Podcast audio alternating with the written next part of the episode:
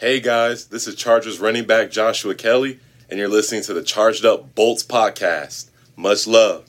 Alright. Here's what's coming up this week on the Charged Up Bolts podcast. It is really dumb to change time for no reason. What day is it? What time is it? I've just time travelled. Yeah, that needs to stop. I'm gonna touch you. stroked his arm. You've got more chance to get in a hen's tooth. He's a great HR manager. Everything seems to leak out of there. They, they need a plumber. Hello and welcome to the Charged Up Bolts podcast. I'm your host, Elliot Bermudez, and on this podcast, we're going to bring you the latest Chargers news. We're going to preview and review every Chargers game, and we're going to bring you some of the hottest takes and rants around. I'm your host, Elliot Bermudez, and as always, I am joined by my three fantastic co hosts. First up, it's the man who was on time for this podcast, John Moss Jr.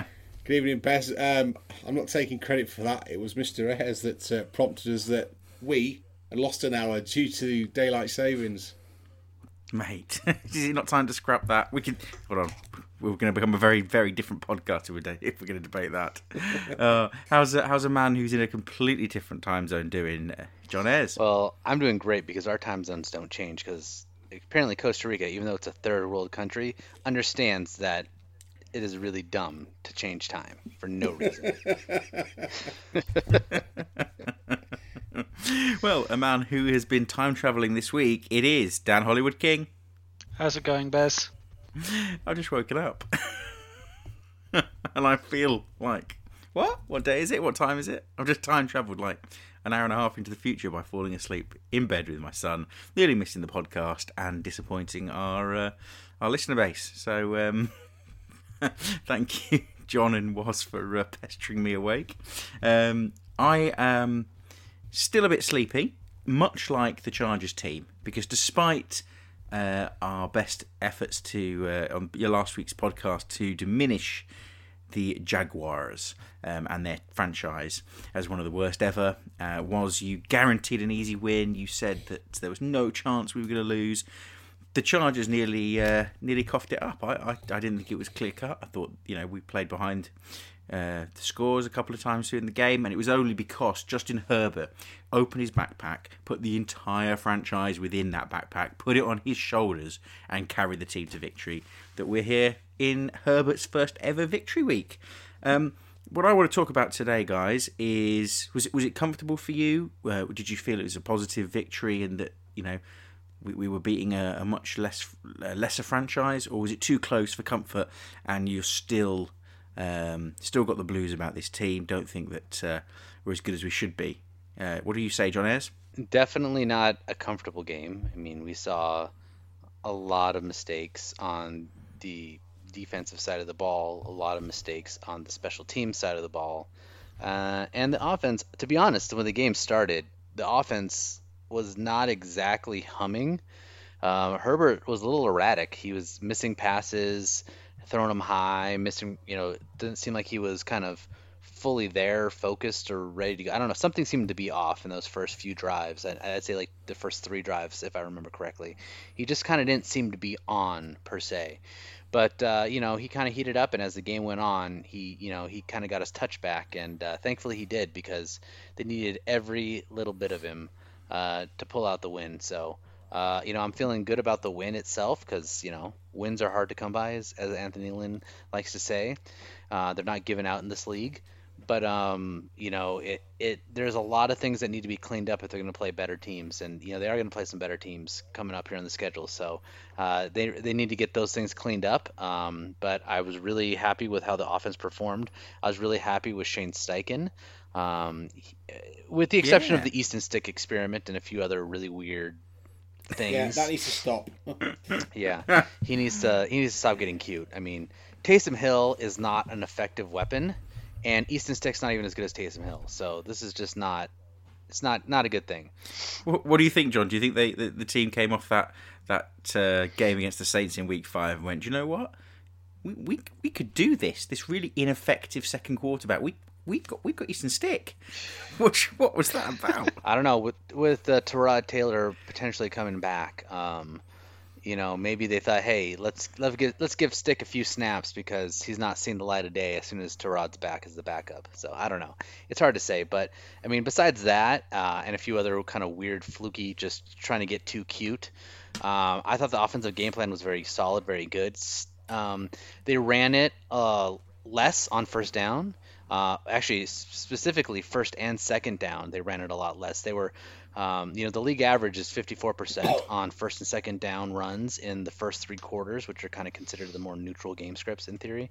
Um, and they were at 59% passing. So um, the fact that they've they were I think 52% run before, and then they swapped all the way up to 50 59% passing for this game.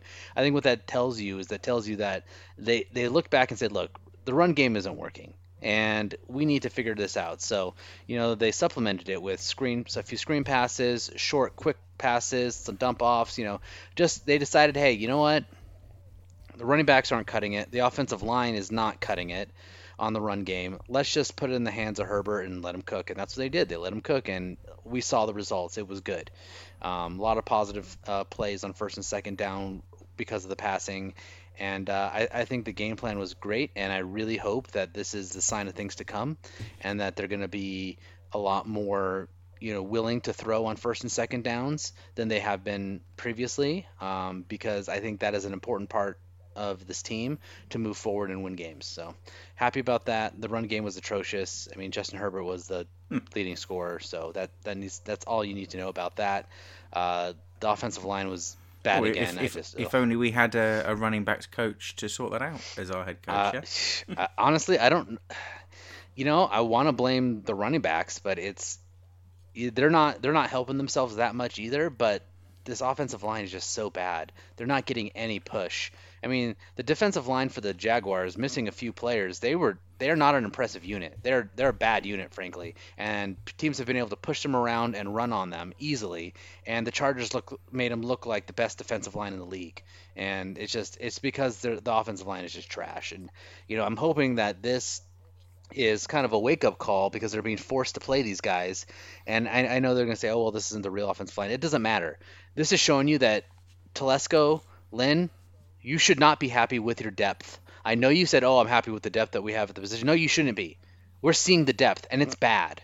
Okay, none of this whole "Oh, I think we're we're developing guys for the future." You're not. Pipkins second year does not look ready at all. Like not even close. You're gonna tell me that you're gonna you're gonna pass on drafting an offensive tackle, and you're gonna throw Tevi and Pipkins out there for a third straight year? Like stop it just stop it. Get yourself a real offensive tackle in the draft and just stop this nonsense on the offensive line.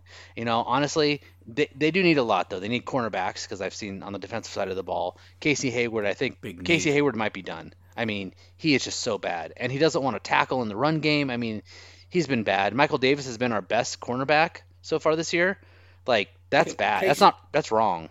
Casey Hayward allowed James Robinson into the end zone basically open the door for him. Do you want to come in? Do you want a cup of tea while we're at it?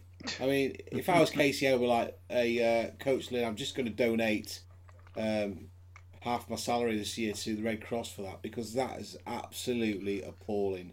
He's yeah. gonna he's gonna live with that tape for the rest of his football career and go, you know what? I, I get paid to stop people running the football down our throat. You just he just sideswiped him. You might as well waved a wet, waved a uh, a wet tea towel. You know that is yeah that was really bad.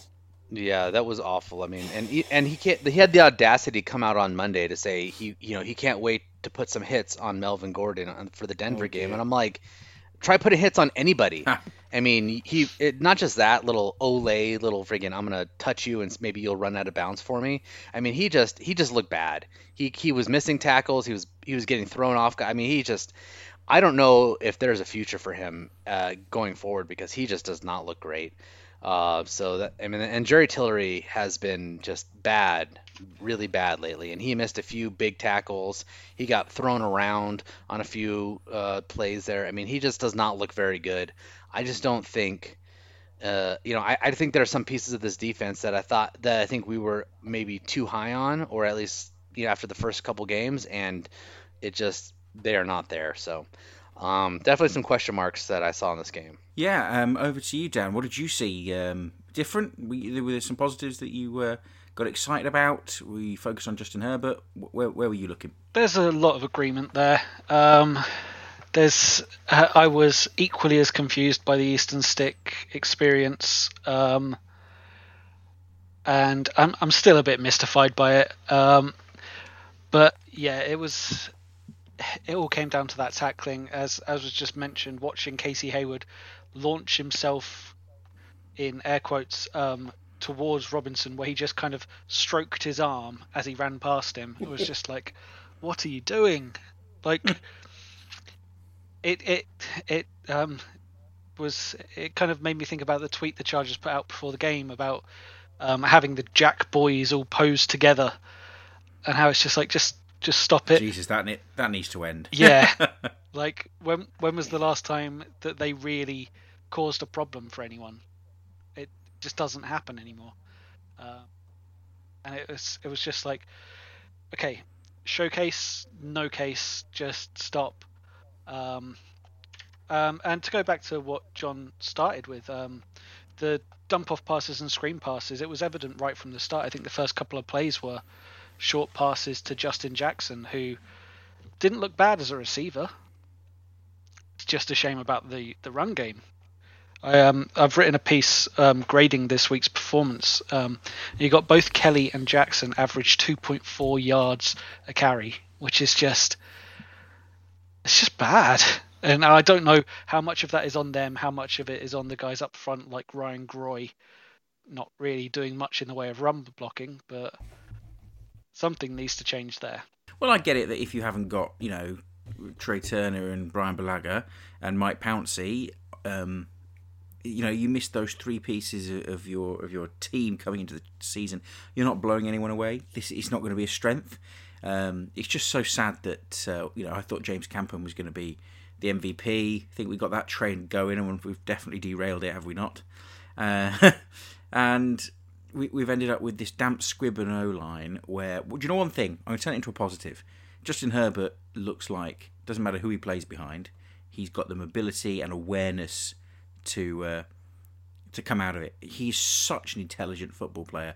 He, he, he had time which he created during uh, with, with, moving around the pocket, coming out left, coming out right, time, time, time, pick someone out, no, nothing on, and he threw it away, which is a really mature way. It was a mature performance from Justin.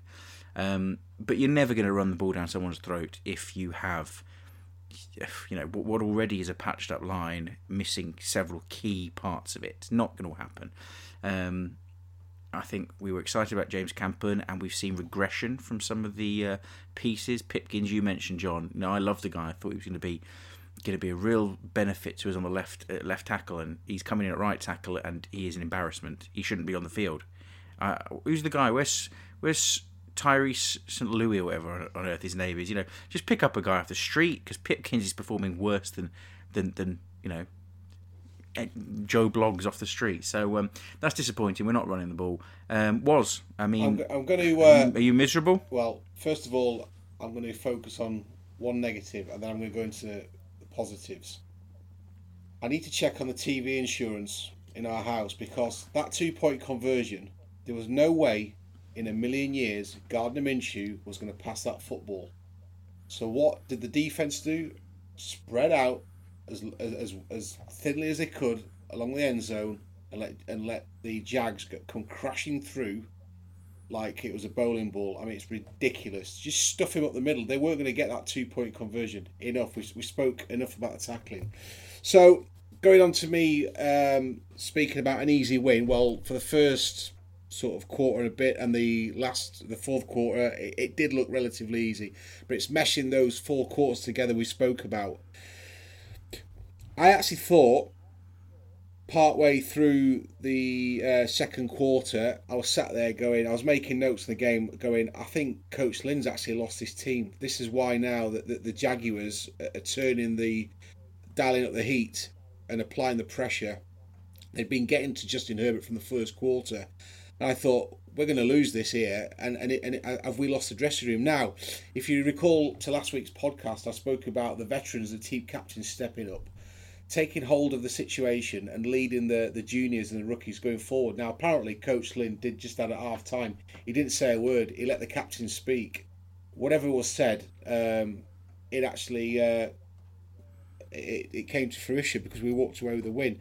But I really, really want to focus on, on two key elements. Um, Justin Herbert, unbelievable. Unbelievable. Okay, he, he wasn't perfect. He he looked nervous at times, and rightly so. Let's be honest, this is a pro football team we're playing against. They want to hurt him. They want to make their mark on the game. But that touchdown pass to Virgil Green and the one to Jalen Guyton, absolute missile on a dime. I mean, ridiculous accuracy. He made some really, really good plays to Keenan Allen as well. I think the second quarter, it was uh, a third and seven. Um, I thought, here we go, we're going to end up with three and out here. And he, and he found Keenan for a new set of uh, downs. We've got a really, really, really good receiver core. It's super exciting. And I think that's how we're going to have to move the chains if the running game's uh, getting uh, stuffed. But, you know, Jalen Guyton, it's, I, I don't know what's happening with Virgil Green. Um, is he out? Is he done? But I think he's done. Yeah, John's nodded his head there. I mean, that's Uh, such a shame. Uh, the last report I saw was that he's not done, but uh, he might still return by the end of the season. Um, but I mean, he's done for the next, you know, for the for the foreseeable future. He's done, but he might come back towards the end. You know, maybe Yeah, maybe, I- I maybe mean, the last couple weeks, maybe. you know, the the In time for the Super Bowl run. Some amazing plays. I mean, that ace right, you know, to Donald Parham Jr. Absolutely fantastic. I, th- I think teams are gonna have to really think twice about how they set up against the Chargers going forward, because they probably know that we're we're not going to move the football on the ground uh, unless Herbert finds space down the sides like he did against um, Jacksonville. But I think our receiver receivers as a group are massively underrated. You know, Keenan Allen, he's one of those players, we don't need him to score 12, 13 touchdowns a season like Julio Jones did. It's nice, but he just extends the plays, get those new sets, you know, a new set of downs It's almost impossible to cover. Um, and the dude, I think it was, was it the fourth quarter? He, he, he basically smashed into is it, is it three Jags uh, defensive backs to make that first down you know, we, we know the dude can block, and we know that he's got a physical um, presence about him. And I just think if we can keep that going, we, we've got a chance to be in games. But I just don't think we should underestimate what Ju- what Justin Herbert's doing. Prior to this recording, I was talking to John and Dan uh, about the number of franchises that need a um, long term quarterback. If you look at the ones that have that, that have got a long term quarterback, we were we were we, we, we hit eight off the bat. You know, Chargers, Chiefs, Bengals, etc. But we we will struggle to find ten. We're in a really really fortuitous position here, and as John mentioned earlier on, we've got to invest in that O line uh, in, in next year's draft, or maybe uh, in, in trades going down the line. But little stat straight off NFL research. Justin Herbert is the only player since at least 1970 with 1,500 yards passing and a 100 yard passer rating over his first five career games. And he's also tied with Pat Mahomes, isn't he, as, as, as two players that scored 250 plus yards in the first five games. He's in, he's in elite company. is, look, stats, I don't care what anybody says. Uh, yeah, he's only, he's only played five games. Look, we, we've played some really, really tough teams. Jags aside, they still competed. You know, you know they they they fought hard. They're they're up against it. You can, you can see that there's something among those um, players there. They wanted that win. Don't underestimate what he's done. This is not a fluke, and I, and I think what you hit, you hit the nail on the head, Bez. This this man can make plays. I mean, he's obviously super intelligent. That that helps, but and he did look rattled at time. But the fact that he said, you know what, I'm not having this, and, and that you know that, that scramble for touchdown there, brilliant. That's what we've been missing for a long, long time. As as much as I love Philip Rivers, we were never going to get that out of him. And we talk about chemistry, and we said, you know, is there a problem in the locker room? Now, if you look at Herbert at the end of that game, when he went up to Keenan Allen, who's getting interviewed on TV, and smacked him on the backside. Any of you that have been around, the workforce know that you can't do that to a work colleague unless there's some some element of trust there, and clearly there is. Yep. So there is there is some positive signs, and I don't think the coaches have lost the locker room.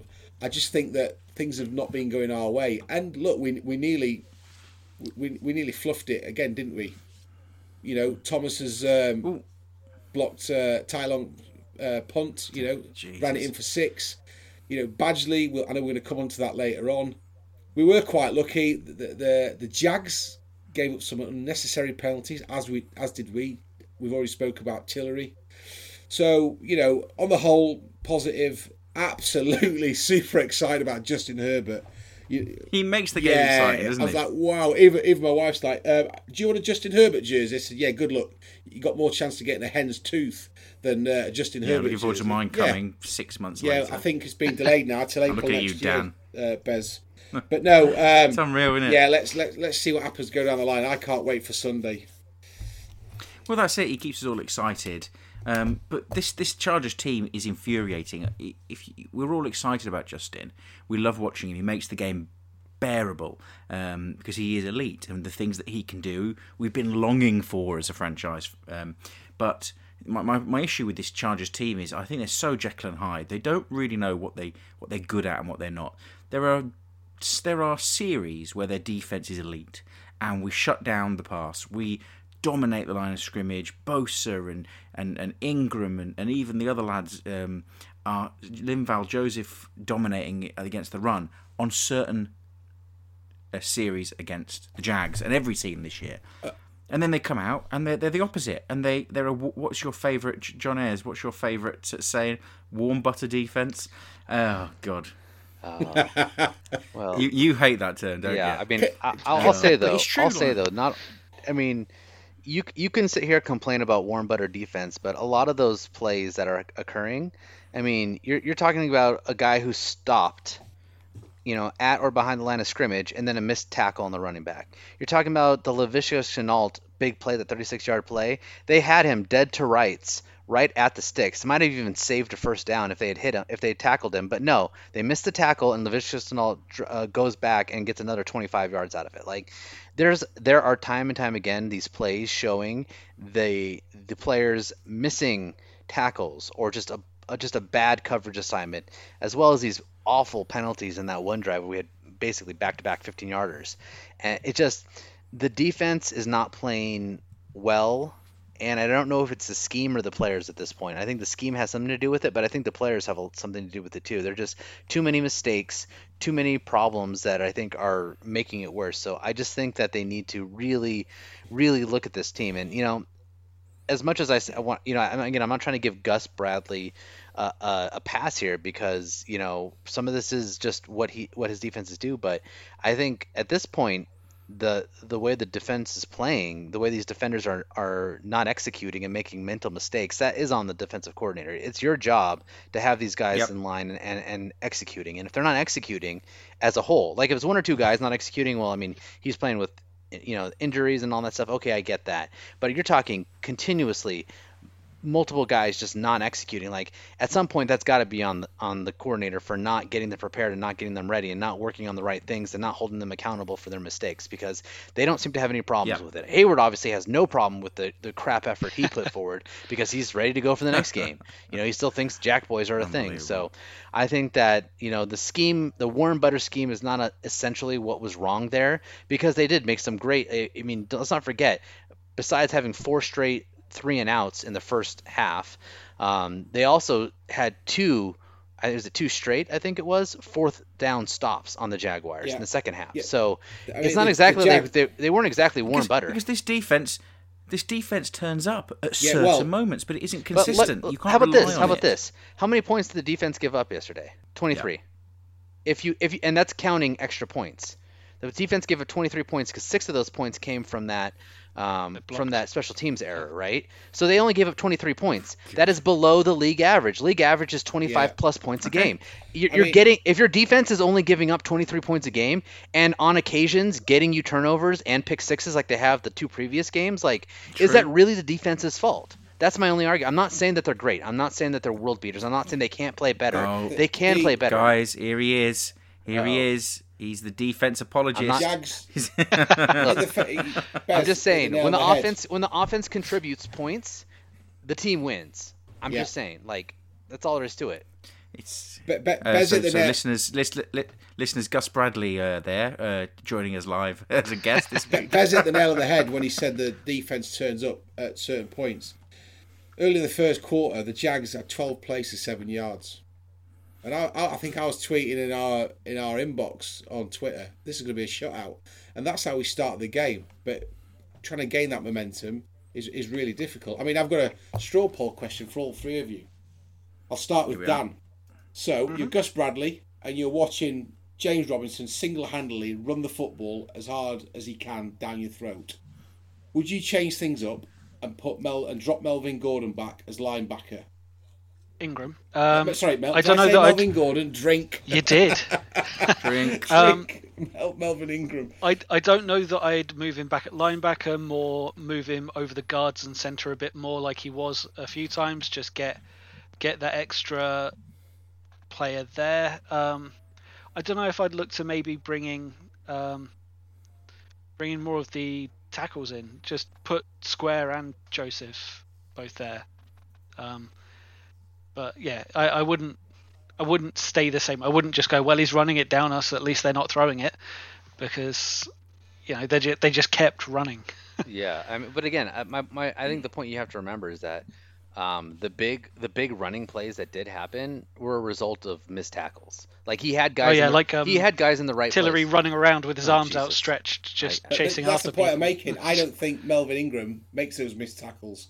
And he, Yeah, he but spoke. but here's the thing: if you if you move Melvin Ingram on the inside, then you've got someone on the outside who maybe doesn't contain. And if you don't have that contained, True. then they're running it on the outside and breaking a big play. Like if you're trying to move him over more central, yeah, you're gonna you're gonna shore up the center of your defense, but you're gonna make yourself s- uh, soft on the left there for a quick, you I- know, for a big breakout pitch out left. He's gone, right? And I just the other don't thing, think the Jags had it in them to do that. I just think they were so sort of one dimensional. I think though, if they did, we don't have anyone that could stop them. You know, if, never if, if you watch it, I mean, here's the thing: We're, we started this off talking about how we need s- we need cornerbacks. Hay, Hayward's garbage. Desmond King is not good. Let's just put this out there right now. I I thought he was a good player. I thought maybe he just had a bad year. He just need, he is not a good cornerback in this league. He's just not. Or returner. He's bad. Uh, or a returner, yes, exactly. So now you've got two guys who are bad playing, you know, trying to cover receivers. Like, are if that if your liability is bigger on the outside with the receivers or bigger, you know, giving up, you know, four, five, six yard runs, what what are you going to give up? I'm going to give up the four, five, six yard runs and hope that my defense can make a stop on those runs versus putting these guys out on an island and expecting them to cover because they're not going to, and then getting gashed for 30 yard plays, 36 yard passing plays. You know, like you, you want to say all day, hey, they should change it up, but can they change? Do they have the personnel to change up a lot of what they're doing? And yeah, they ran some more dime this time, but still, like I again, I don't think the defense is great, and the defense needs to improve, and they need to execute better. I agree all that, and if you want to fire Gus Bradley over it, that's fine. But my point is, don't try to scapegoat the defense as uh, as a whole, uh, you know, the scheme as a whole, because I think the contain and hold defense is is not as bad as people keep making it out to be. Again, they keep holding teams to pretty low scores. You know, And and to be fair, if Justin Herbert can continue to score almost forty points a game, putting up over three hundred yards and you know four touchdowns, then we're going to win more games than we're going to lose. But he, he- I don't think that's sustainable, and I don't think you can rely on it. And I think the big downside here is even if Justin Herbert continues to be the real deal, and I think we all think he will be, touch wood. Um, and even if the defense can tighten things up, and you know more Kyzir White's can emerge, who by the way is on fire, he's cracking. Well. There's still a massive liability in this team, and we've talked about it before. Uh, was you predicted that there might be a coaching change in the bye week? Didn't quite happen. It needs to happen. Uh, my God, what is this special teams doing? It's it's garbage. Do you remember the season we had first uh, O uh, the first offense in the league and first defense in the league Yep. and the thirty second specialty as well. This special teams is worse. It would be the thirty third if our if our de- uh, special teams from that year was in the league right now. It's it's tragic. It I think there's always going to be a punt block. I'm I'm terrified every time we uh, we punt. Uh, returns look poor. We're bringing out the end zone when we shouldn't. Um, lanes aren't being covered. It's just a tragedy. Um, and I can't understand why Mister are holding, everyone to account. Anthony Lynn and Tom Telesco aren't getting rid of of Stewart. Um, surely, Dan, you you you agree with me there? Oh, totally. Um, I mean, I've said it before. It always looks like Long is taking forever to get his kicks off, and I don't think that's him making it look slow. I think it's the fact that everyone's getting to him fast that is making it look like he's kicking slowly. Um, because yeah, people are just getting through. Uh, there was there was nothing there. Um, talked about warm butter. There was no butter. Um, just a dry loaf of bread. It, it was just a dry loaf. just of a bread. dry loaf of bread. Yeah. Um, it was it was not good. Uh, I mentioned earlier King not the best at returning. He's averaging something like five yards on a return. Was it? He's it's not great. Um, and I just I just don't understand. We got rid of kickers for less than Badgley has done in the t- past two games. Um, back to back, he has missed an extra point and a field goal. Like the Chargers of two years ago would have gone, right, we've got three new kickers by now. Um, they've got to at least bring someone in. As I as I bring anyone petitioned, bring me in. Um, but- Well, you know, we didn't bring anybody in, so I'm going to go around the room and uh, start off with you, Was, and, and pick up uh, pick after it, John. Um, we didn't bring anyone in for kicker. Should should, should Anthony Lynn and the Chargers be re- looking to replace Badgley? Um, is it time to look that way, or does he need more time because he could be money again? I think we just, I think we just stick with him. He's, he's missed extra points. He's missed field goals, but you know, show me a kicker in the league that hasn't. But you are absolutely right. I mean, a lot of these games that we're playing in coming down to the wire, and it is fine margins. But whoever comes in is coming in for a reason, and they're going to come in in such, you know, uh, extraordinary circumstances. They're going to be under huge amounts of scrutiny and pressure. It might not work. Um, let, let's see what happens going down the stretch. My only concern with Badgley, and we're not calling him money anymore, we're dropping that nickname, is is when it's starting to get tight, uh, super, super long ranges. You know, the Chiefs have got Butker, he can do that as he proved in week two. And I think that's where we need to be going if we are going to make a change. Not not like for like. We've got to go and find someone in the college game or some somewhere that's um, you know in the depth charts that's able to convert around the 58 59 yard uh, range that's what you need to be doing if you're going to be bringing Badgley out and putting somebody else in. If if you haven't got that he, he stays where he is. But coach Lynn's come out and defended him and George Stewart as you would expect because they don't want to wear the dirty laundry. Um, so for now it is we've got what we've got Well, I don't agree with that. I think it's time for him to go. I think it's time to bring in some competition. You know, and you can say all day long, oh, well, there's a reason guys are out there. Well, you know, guys can turn it around. Guys can fix their things. Josh Lambo is a perfect example. You know, he just, he wasn't cutting it for us. We cut him and he found his stride. You know, Younghoe Koo apparently can kick again after he was just atrocious for the Chargers. So, you know, sometimes guys go through a stretch and they just need to figure it out and they get right. My issue, the reason why I think it's time to cut on on Badgley is this. Badgley has never been a great kicker over 50 yards. And that's a problem for me. I think that it's over forty. what?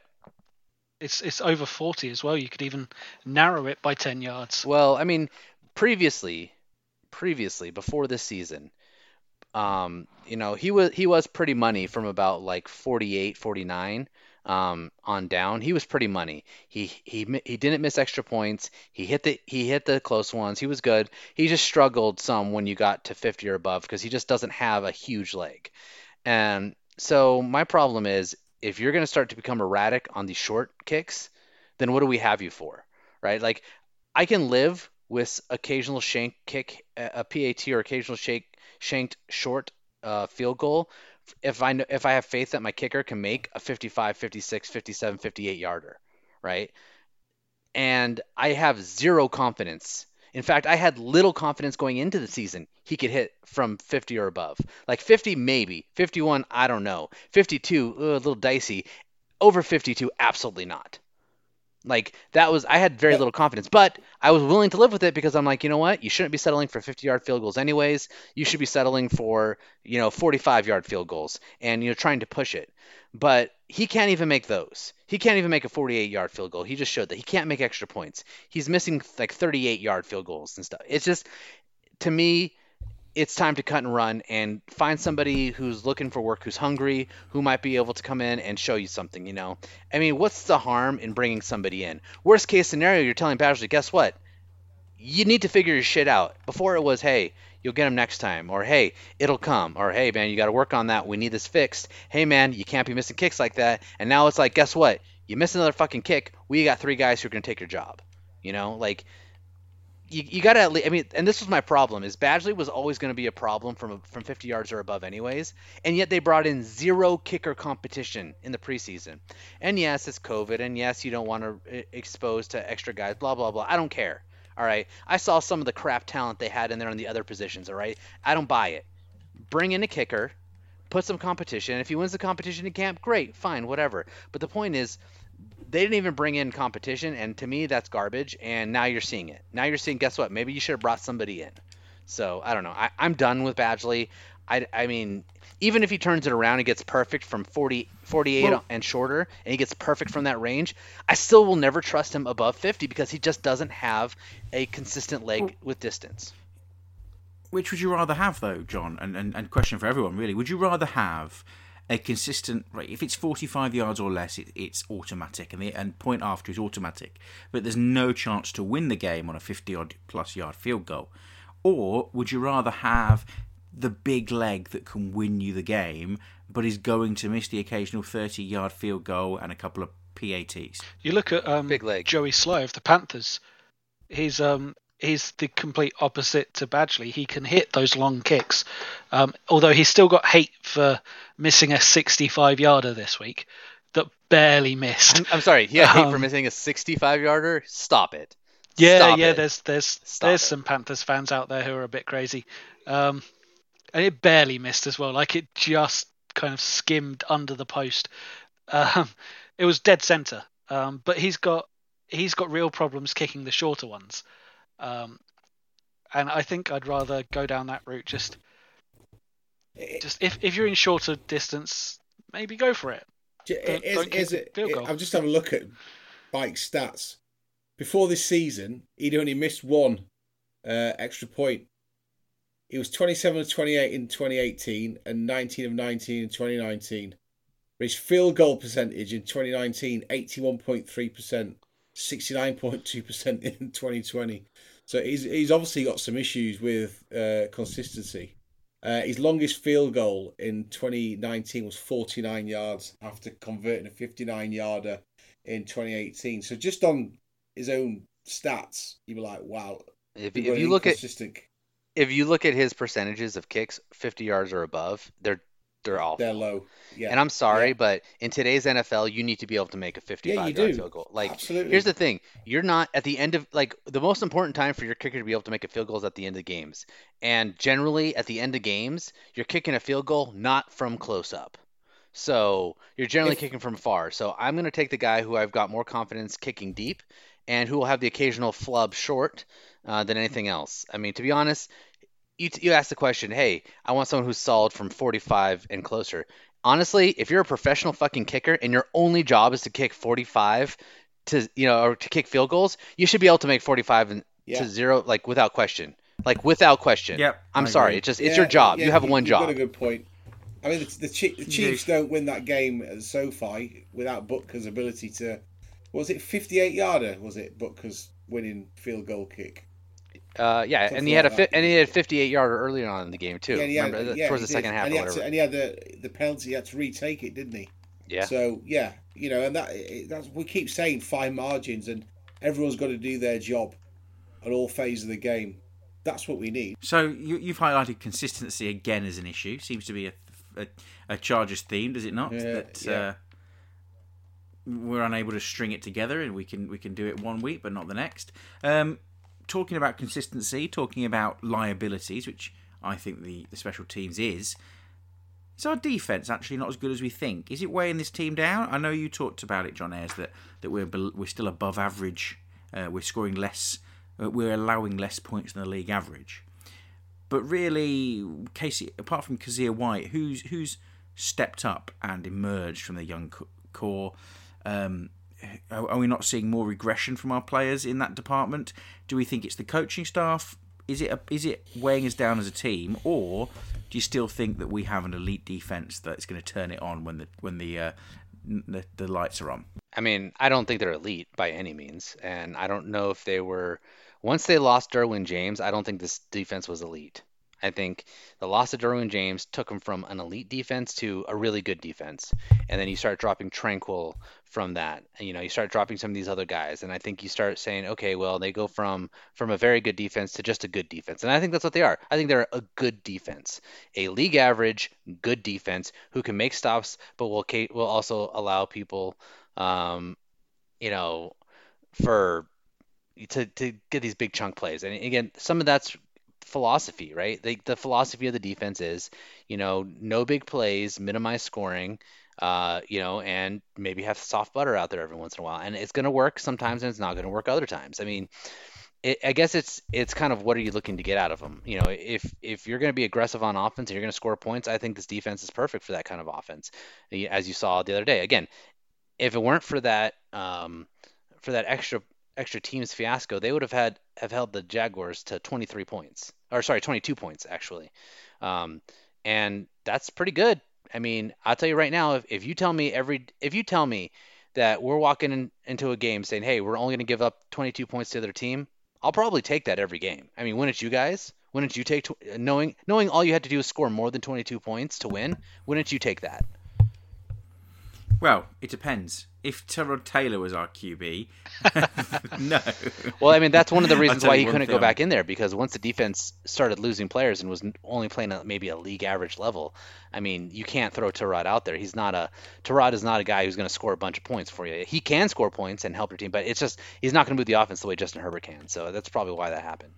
I mean, it just, you know, and, I, have I've written this article on it. So look at chargedupbolts.com. I think a lot of the same arguments still apply for right now, um, as far as you know who's to blame for for the start who you know the offense or the defense and look at the defensive argument that i made there. I think there's I, I think there's just some very fair points in there that i've made about the fact that they're they have been allowing teams um, to score yes but for the majority of games with the exception of tampa bay where they were just complete trash um, with, the ex- with the exception of the Tampa Bay game, they were holding teams to uh, under their weekly averages and points. So, I mean, yes, do you want to hold them to a minimum amount of points? Of course you do. But if you're holding, if you're telling me, hey, uh, my defense is going to go in there and this team A always scores 30 points a game. But guess what? The defense is going to hold them to 27 points. Well, guess what? That sounds like a, a, a pretty okay day for the defense. That doesn't sound like a bad day for the defense because they held them to less than what they're expected to score. On the on the flip side of that, if you look at the defenses and what they're allowing from a points per game average, the offense was continuously struggling to score more than what the other opposing defense was giving them. So that sounds to me like the offense is, is a problem. So this is my prop this is my argument and this is my I guess soapbox that I'm to die on. It's that to me, I, I just don't think that it's really to be on the defense here. I mean, yeah, they've played poorly in some games, but I think they've played just fine. Not great, not not league winning, but I think they played fine, and I think it's really been the offense who has failed to score in many games. And and, and the offense has stuttered as well. You know, is this a coaching thing? Because the offense has lit it up and then gone three and out the offense, and, and, or are we seeing that corner turned, or uh, because of the Jaguars game where we looked like we could score at will, but then, you know, is that is that just because the Jaguars aren't very good? What do you reckon, Dan? Um, in part, we we can't discount how bad the Jaguars should have been. Um, uh, and hopefully we'll see uh, the defense repeat that. Um, the well, the second half um, performance against the Broncos, like failing offense um, next week or this coming week. Um, but I, I just wanted to actually jump back to when we were talking about some players that had actually stepped up, and you mentioned Kyzir White. You can't forget um, Nwosu's playing pretty decently as well. Um, as a whole, he's getting involved. Um, I think the the whole D line is kind of playing at a decent level, uh, enabling the secondary to be bad and us to still be playing relatively well on defense. I, I liked what John was saying about holding teams to below their average and us holding teams in general below the league average. I think the defense there is doing its job. If they weren't missing those tackles, maybe we'd have a good defense instead of just an average, slightly above average defense. Um, I'm interested to see what happens when we get a few guys back. Um, I like this week we added Ingram back and Jones back. I don't know if Jones actually played. Um, I did have the snap counts open, but I don't anymore. Um, but we've still got Chris Harris to come back. Maybe Chris Harris comebacks reminds Casey Hayward that yes, you you are allowed to play corner. Um, as long as Jalil Adai's not out there. Well, to be fair with Jalil Adai, we are one and zero with him as an active True. participant on the roster. True. So, you know, maybe that's that's the whole reason. um, so, guys, look, you know, before we move on, we, we've come off the uh, the Jaguars game. We've got our win. Um, was are you are you thinking that we're going to kick on now? Well, um, or are you it goes still, back to uh, it goes back that- to the last point about the defense. I just want to mention three players, two that I think need to step up, and one that I've been impressed with. And Dan's already touched on him, uh, Uchenna Nwosu. Now, if you just look, if you look purely at the stats, you know, three and a half sacks, eight quarterback hits. There's only one player on the roster that's got uh, better stats than that. It's Joey Bosa with four and a half sacks and 11 QB hits. Now, the thing about Nwosu, if you look at his snap count for his last three games 86, 51, and 33%, uh, uh, respectively, he's only he's, he's played in less than 51% of defensive snaps in four games. So he's been quite productive in, in time on the field. So I think we need to get more out of him. You know, they talk about the Rams getting the best out of uh, uh, Jared uh, Goff, you know, and masking his weaknesses. And I think Bradley needs to do the uh, a good, you know, a better job at getting the best out of his individuals on on defense. Two players that are a bit of a concern for me. I'll start with Melvin Ingram. Uh, We know he's been injured, but you know, if you watched him closely on Sunday, the the dude, I don't know if he's picking up an injury. His starting stance was from an upright position. He was really eager to get pressure, and that the man will fight through fire for his teammates. Um, I'm not sure he's quite 100% right. Um, I mean, he's, he's not. He's yet to have. Well, he's got two quarterback hits, uh, two solo tackles. You know, he's, he's yet to have a positive impact on any given one game. But one player that's really, really disappointed me is uh, Naz. Played played 100% snaps in the last three games. You got absolutely flattened. He, he did. He got absolutely flattened. No QB hits. You know, um, he, he's he's not been able to um, influence the game as we thought he might. Yeah, he had a nice little interception, thirty nine yards downfield, but I think we expect a little bit more from him. And uh, we spoke about this many times. There was no preseason. We're now into week eight. Some players are only just getting warm. You know, Uh, they've had a cold start, so it's how we can progress down the down the stretch. Which of those fringe players can actually stand up and make a play? I mean, for all we know, Casey Hayward's going to make a, an absolute uh, dive of a stop on, on Sunday. We, we and and this is the point. It's it's up and down. It's inconsistent. And if you look at two and four teams, and we're going to come on to the Broncos later on, a lot of it boils down to inconsistency. It does. I'd, I'd like to see us be um, a more reliable team. I'd like to see us, you know, be able to target certain players. This has been this has been for years, though.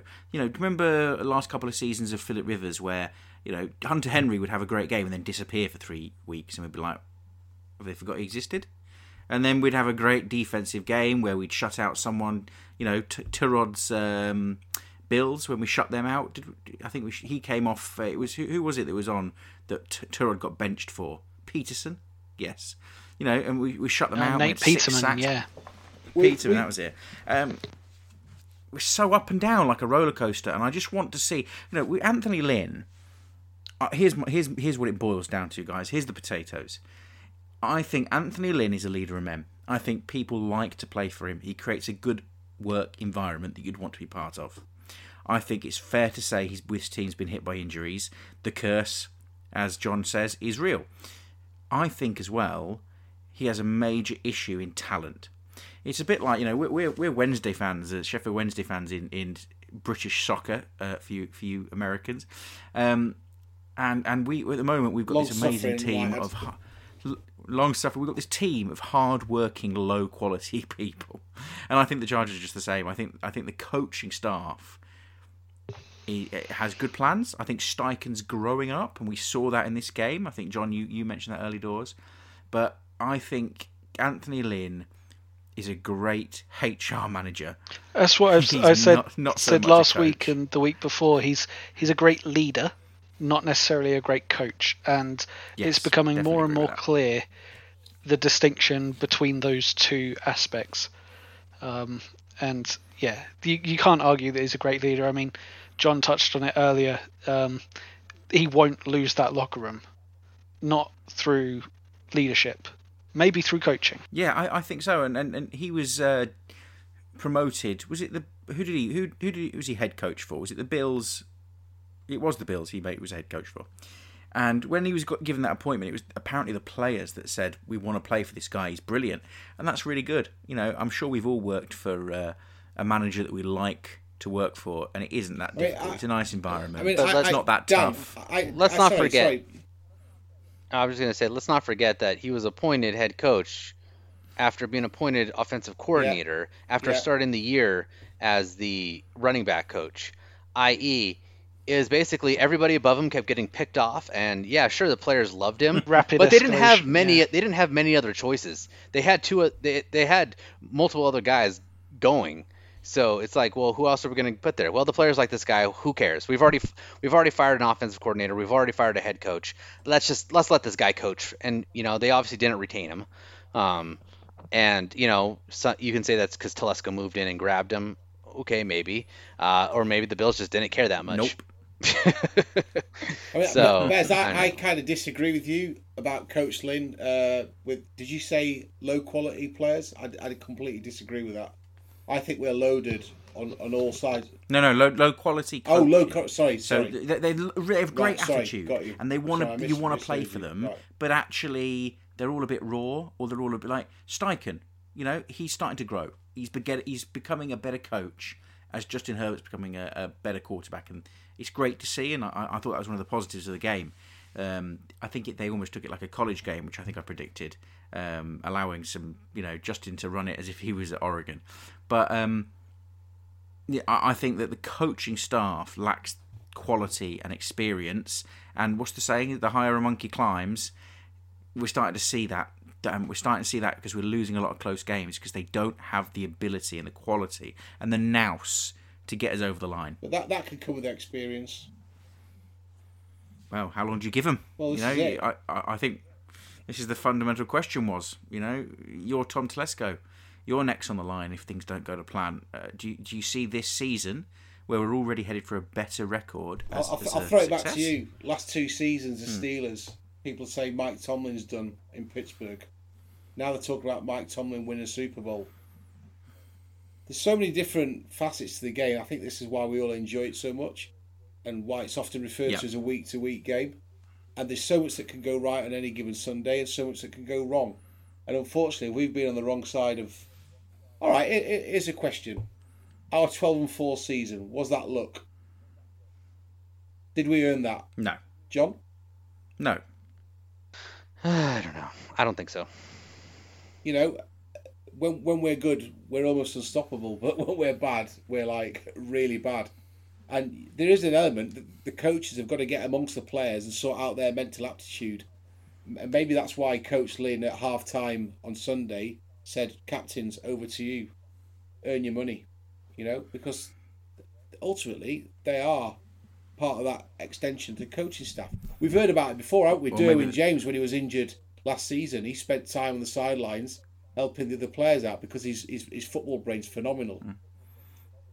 So what you're saying was, is our players and our are better coaches than no, our coaches? I'm not saying that. I think I think there's a lot of circumstances here why things aren't going our way. Um, that the individual errors we've, we've mentioned a few times. It's it's I don't know. It's I think uh, it's a complicated subject to to sort of uh, nail down in a in a two hour podcast. It is, and I want to thank Curtis and uh, and Josh Bayliss on Twitter for your questions. I'm going to give us um, another. I'm going to turn the cannons on Tom Telesco in the front office um, now, guys. Uh, this is a, a, listener question, so um, thank you. The other teams like the Ravens, the Chiefs, go out and grab premium backup positions. John, you said earlier that the Chargers' def- uh, depth isn't all it's cracked up to be, and you can talk them up as much as you want, but actually we're seeing that that it's uh, very thinly sli- spread over toast. So, do you think we need to be in that market and being bolder and bringing in the likes of you guys all wrote him off? Le'Veon Bell, where did he go? Antonio Brown, Dez Bryant are coming back into the league. Do we? Do, who's the um, you know Earl Thomas? We all, we all said he was a cancer in the locker room and, and we didn't bring him in. Do we need to be more bold? Do we need to go out and get these names?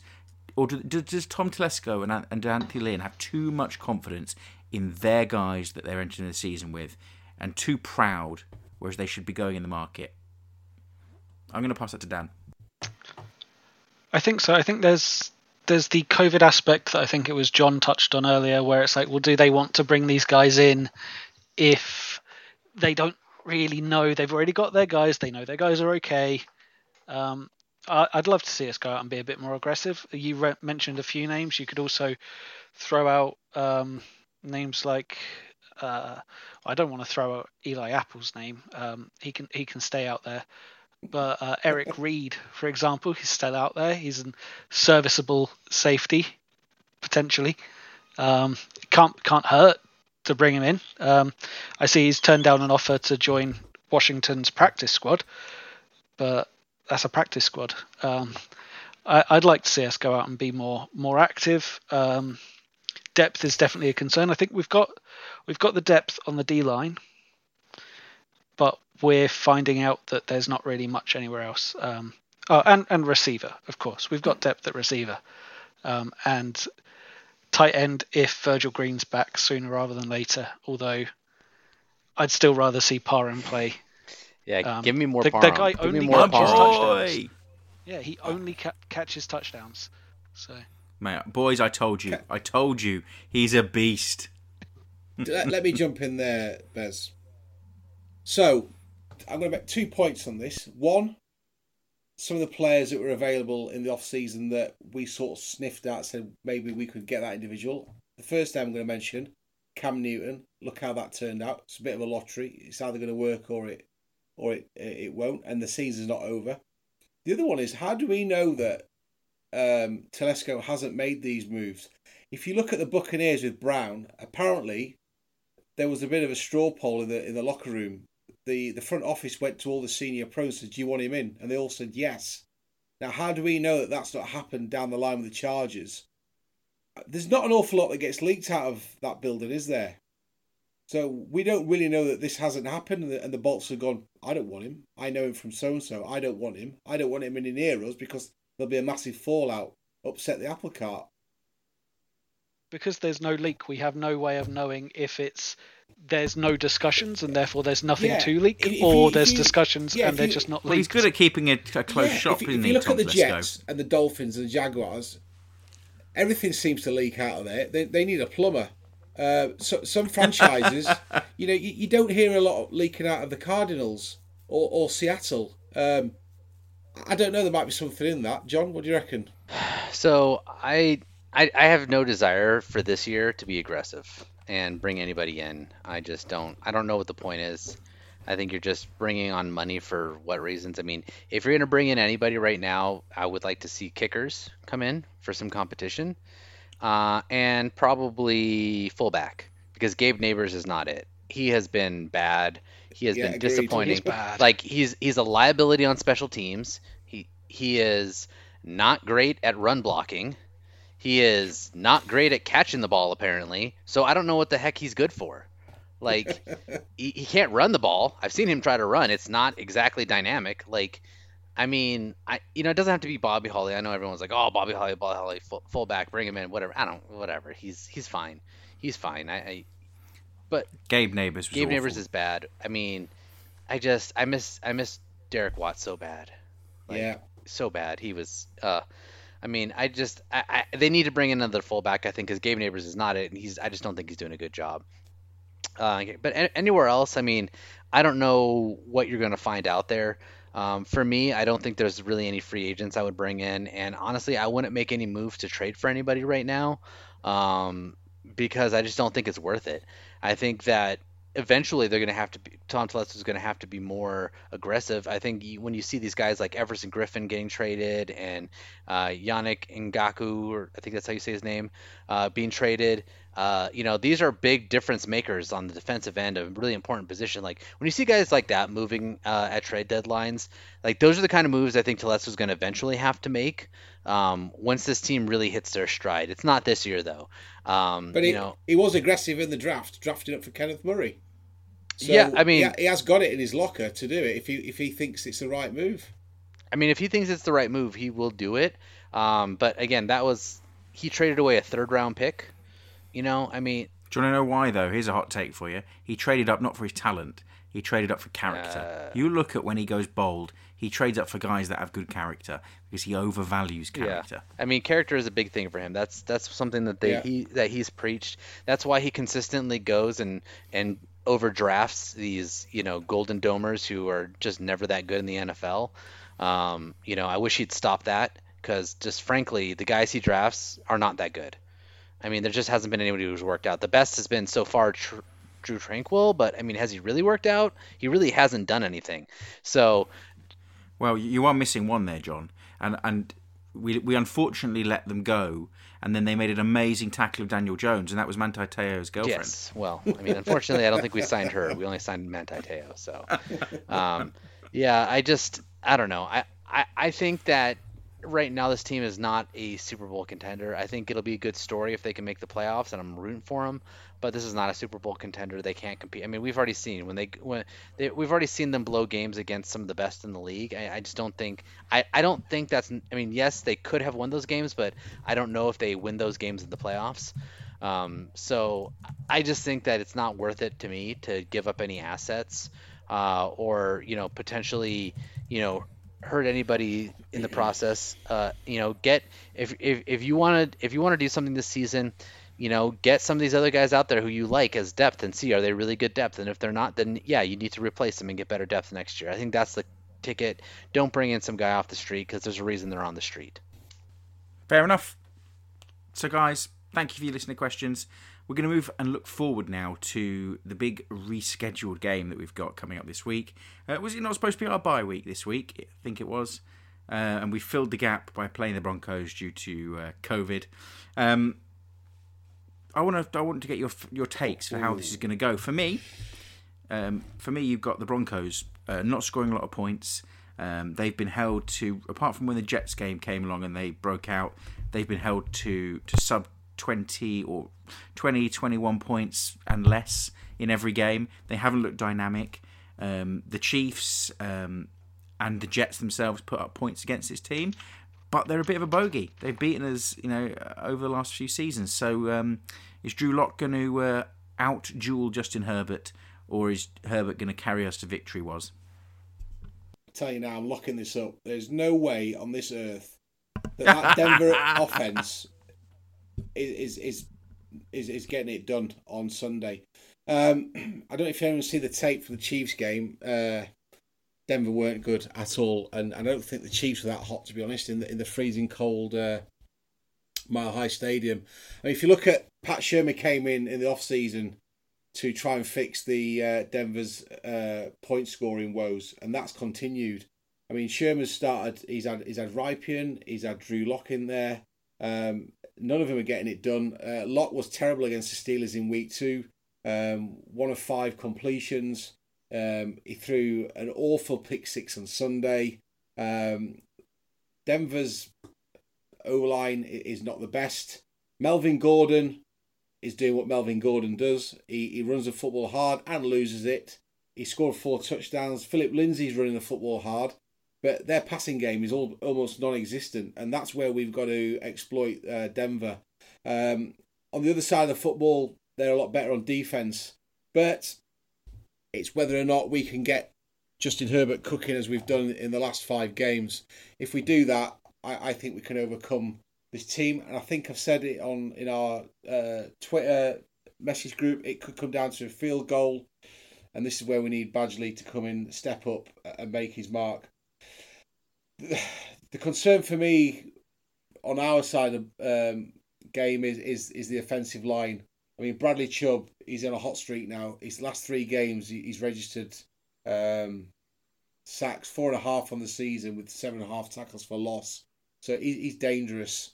But the again, Denver's um, secondary haven't been outstanding. They've managed three interceptions, so they're going to have their work cut out against uh, Jalen Guyton, Keenan Allen, and the rest of the receiver core. But this is a winnable game. We're two and four for a reason. We, we've we've lost some close games, but I think I think Denver are two and four because they're a bad football team. Um, they've got a long way to go before they start competing in the AFC West, especially when they've actually got the football. So I see this as a as a winnable game. The weather forecast looks a little bit uh, better than it did last Sunday. Still going to be cold. We've we've said this already. It's a mental state of mind. The players are going to have to go there, do their job, and just make sure that we come away with a win. I'll take a um, nine to six win all day long. I don't care. We haven't won a divisional game in, since 2018, so we've got to stop that skid right now. For me, well, are you guaranteeing this, it? I, am looking it up. For for me, Good for lad. me, this is this is arguably the most important game of the season. We can build momentum on Sunday's win. We can get our first divisional win that takes us into that Raiders game, and they're up and down as well. We've already mentioned in the previous podcast. This next five stretch of games is crucial to us even having an outside sniff of the um, playoffs. But we've already mentioned this. When it goes wrong, it goes spectacularly wrong for us, and we've got everybody needs to stand up. We've got to be able to stop the run. We've got to be able to get at Gordon. We've got to we've got to put the frighteners up him, and we've got to be able to stop Lindsay because otherwise you're gonna have a you've got a tandem there that's going to run the football hard. I think they've gone for over 550 yards between them, and, and look at what James Robinson did to us on Sunday. We can't allow that to happen again um, against Denver because then and they're not going to pass the ball. They're not going to be airing the ball downfield. I don't think they've got any confidence in, in their quarterbacks whatsoever. Whether it's Drew Brooks, uh, Drew Lock that starts, I don't know, but he's he's been really poor, and we've got to get at him. We need Melvin Ingram um, to support Joey Bosa on the edge and get some pressure early. I wouldn't be surprised to see um, Shurmur swapping out his quarterbacks through this game. I'm not saying we're going to blow Wait, Denver I... out, but this is winnable. All right. I'm count. I'm hearing a guarantee. Yeah, I'm locking and, it up. Uh, pants I'm locking it up. Pants on your head if you. to be fair, I'm just giddy that we could possibly win a divisional game, which is so long. We need to get one. Um, you know, is this is this the week, John Ayres? It's a good question. So, I mean, the issue is in Denver, right? It's, this team has traditionally struggled in games in Denver against Denver. You, you know, they have won games there. It's not like they don't win. It's just they've struggled. And even the good teams have struggled against Denver at Denver.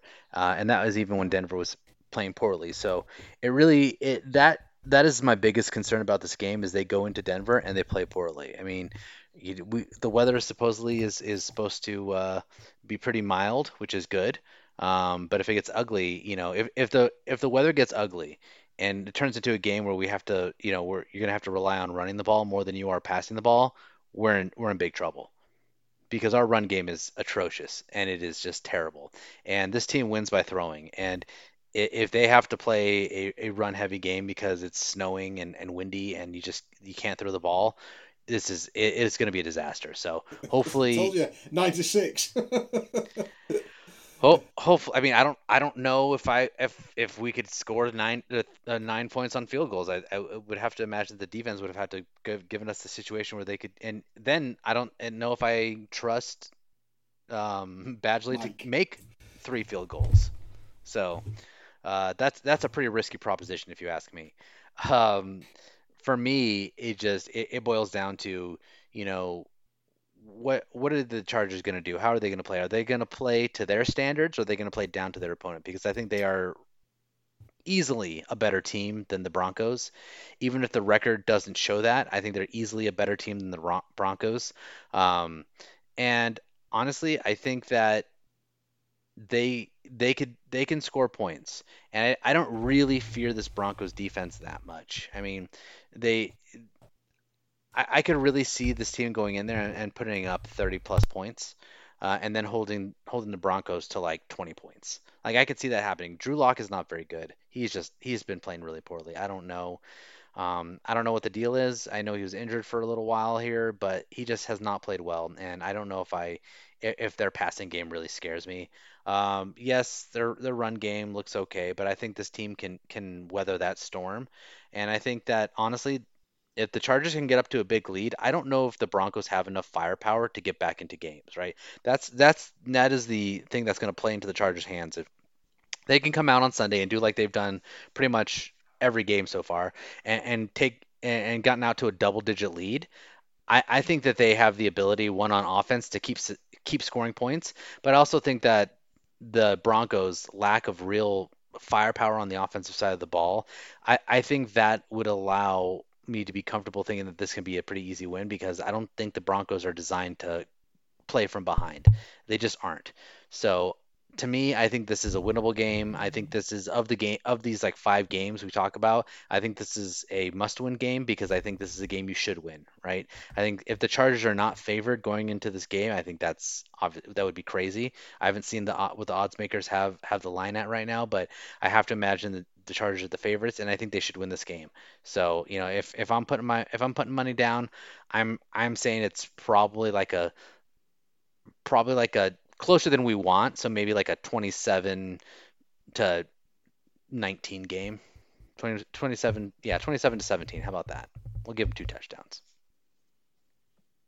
That's generous, but you know, I think that's a good score. Dan, are, you thinking that's how it's going to play out, or um, uh, the yeah, Von Millerless um, they've, they've got a couple of a couple of guys that I have concerns about, but it's it's Chubb and their top running back Philip Lindsay. Um, the other than those two, there's not really anyone that's giving me any cause for concern. I see it as potentially a lot like the game we've just watched. Um, a team that is going to rely on running it and hoping that their quarterback can do something. But I don't think Drew Lock's got even the ability to extend a play like Gardner Minshew has, which is limited at best anyway. Um, so I, I don't want to be too optimistic about it, but I'm feeling fairly confident heading into the weekend. And uh, you mentioned that um, we we do poorly. Um, well, we do poorly generally, but we do poorly visiting Mile High. Um, it's worth noting the, the Broncos haven't done anything at Mile High this year either. So yeah, they've lost all three games. Yeah. Well, let's go and pile it on and, and get a W. Um, I'm going to bring us uh, crashing back down. No, I'm not. I'm, I'm not. I'm not predicting a loss. Don't worry, guys. Uh, I am predicting the win. I think this is where we turn it round. And uh, do, do you know what? I love Justin Herbert. Yeah, I don't care who hears it. I will go and shout it from the highest rooftop. Um, I just think he's elite, and I think this is going to be his uh, coming out ball. He's going to absolutely annihilate um, the, the, Broncos. Do you, want, do you, want, a prediction? A bold prediction? Wait, you don't you don't think last week was a coming out ball? I mean, he he killed it. I, he did, but I, I think we need to do it in division and not not against the Jags or the Jets. We need a team that has beaten us regularly recently, and that is now. This is the big platform. As was says, the big game. But I've got a bold prediction for you. Easton Stick will be the quarterback for the Chargers against the Broncos. Why? Because we're so far ahead, we bench Herbert and he gets the entire fourth quarter. I thought you were going to say because we've decided to bench Badgley and move Herbert to kicker. Which might happen. yeah.